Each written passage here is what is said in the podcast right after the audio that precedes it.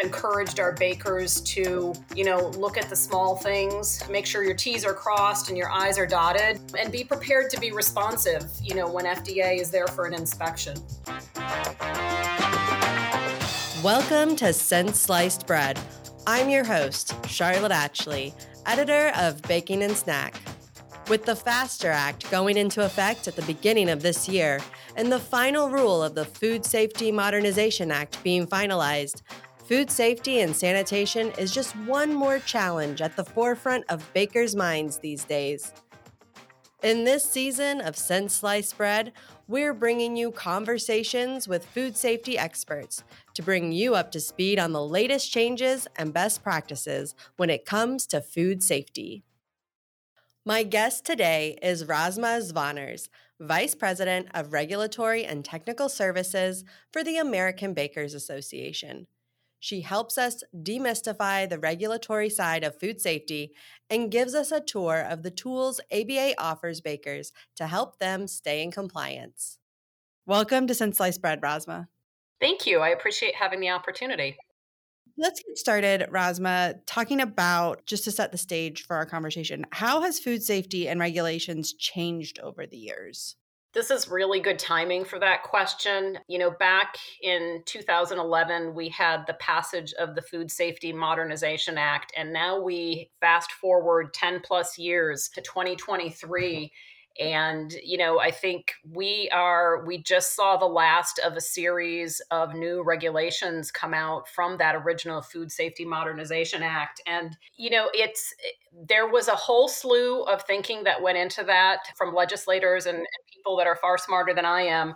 But with the intent of looking at proactive approaches to mitigating food challenges and ensuring food safety. You know, identifying potential risks and hazards across your operations, implementing a food safety plan to mitigate those risks.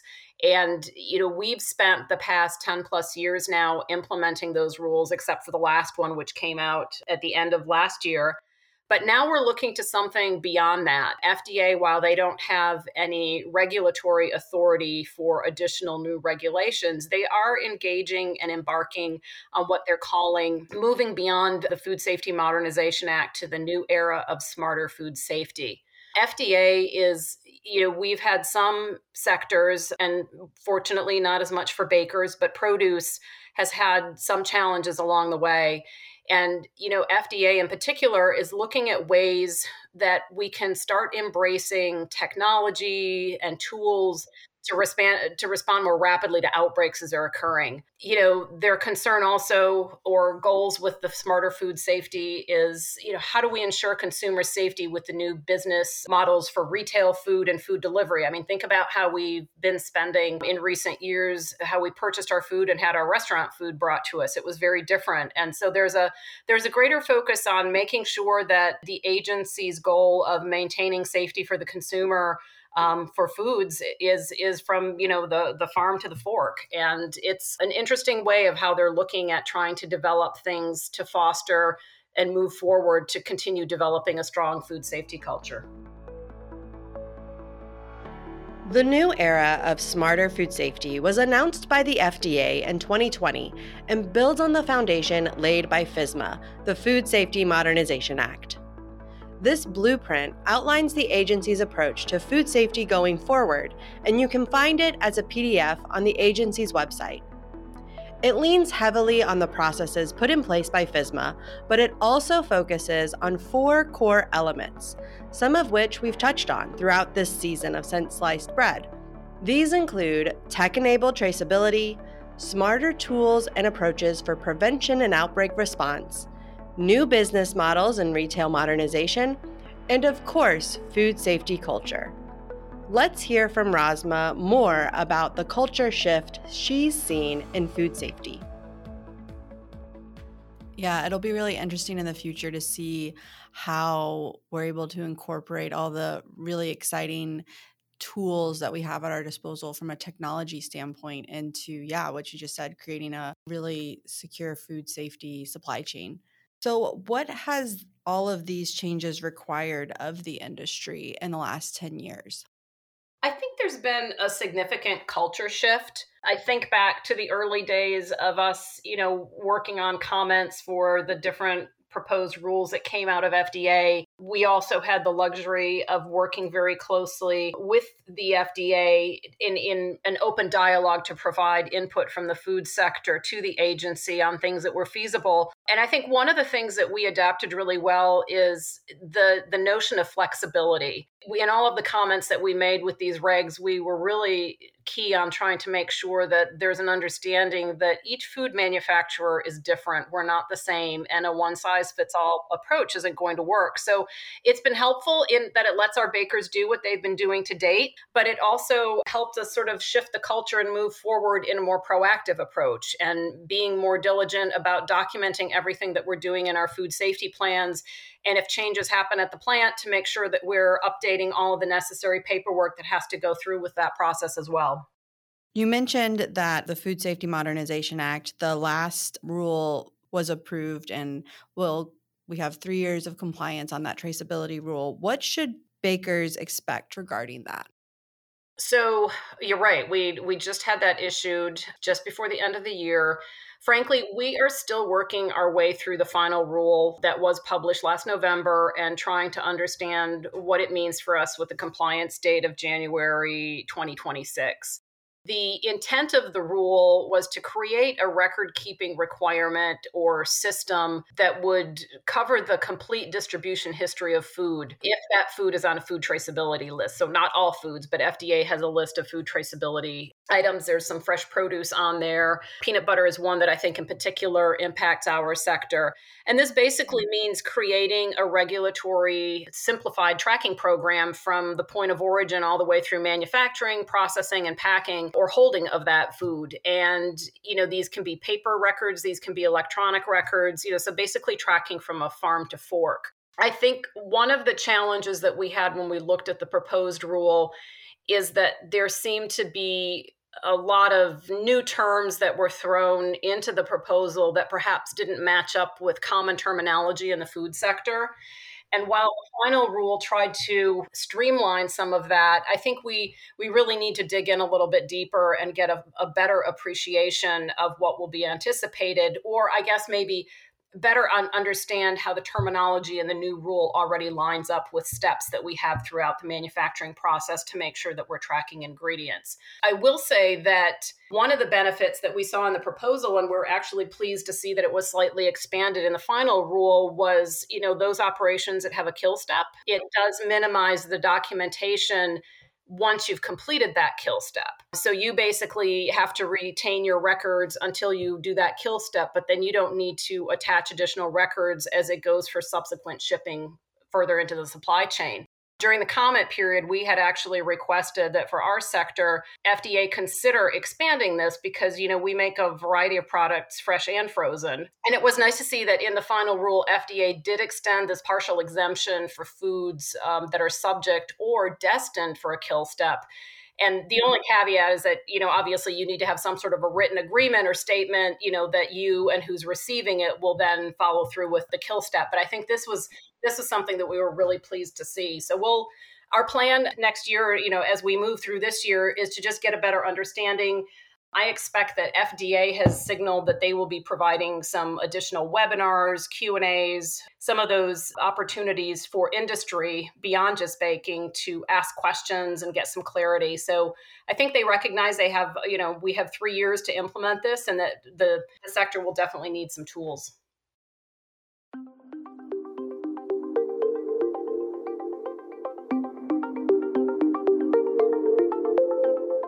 I hope you're enjoying today's conversation. I just wanted to hop in here to tell you about another great opportunity from Baking and Snack. Every year, Baking and Snack partners with Cypress Research to conduct the Capital Spending Survey, sponsored by BEMA. This study offers a trending look at how industrial baking companies are investing capital into new equipment and technologies. This year, for the first time, I'm breaking it all down in a free webinar called Capital Spending Insights for 2023, which you can register for and access on bakingbusiness.com. You'll also hear great insights about the why behind these numbers from our panelists, Mike Laval of Intralox, BEMA Chairman Jim Warren of Reading Bakery Systems, and Jason Stricker from Shick Esteve.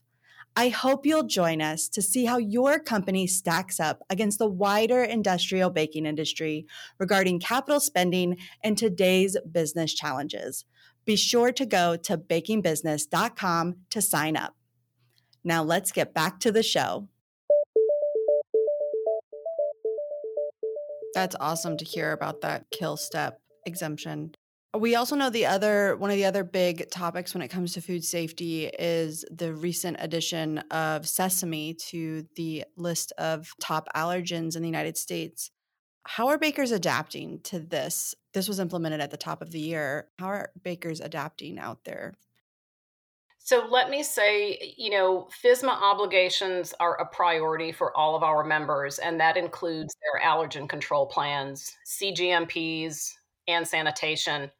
Um, since actually prior to the FASTER Act um, becoming law, there, you know, we had been tracking this legislation and then I think it just sort of hit the momentum where it really moved forward because it is rather unique for a piece of legislation to pass Congress with the huge bipartisan support that it did. I believe on the first vote, it was unanimous. And I believe on the second vote, there may have been two either opposed or absent votes. I'd, I'd have to go back and, and check my stats on that. But my point being is that it's rare that you see something with such momentum move through the legislative process. So, you know, what our bakers have been doing is they've been going through and they've been diligently conducting sesame risk assessments verifying and validating the results from those risk assessments. They're going through and doing allergen swabbing and testing, and they're spending time working with their consultants and doing deep cleaning. I mean, obviously, as an association, our role is to educate our members about what the compliance obligations are, and then each company is determining how best to manage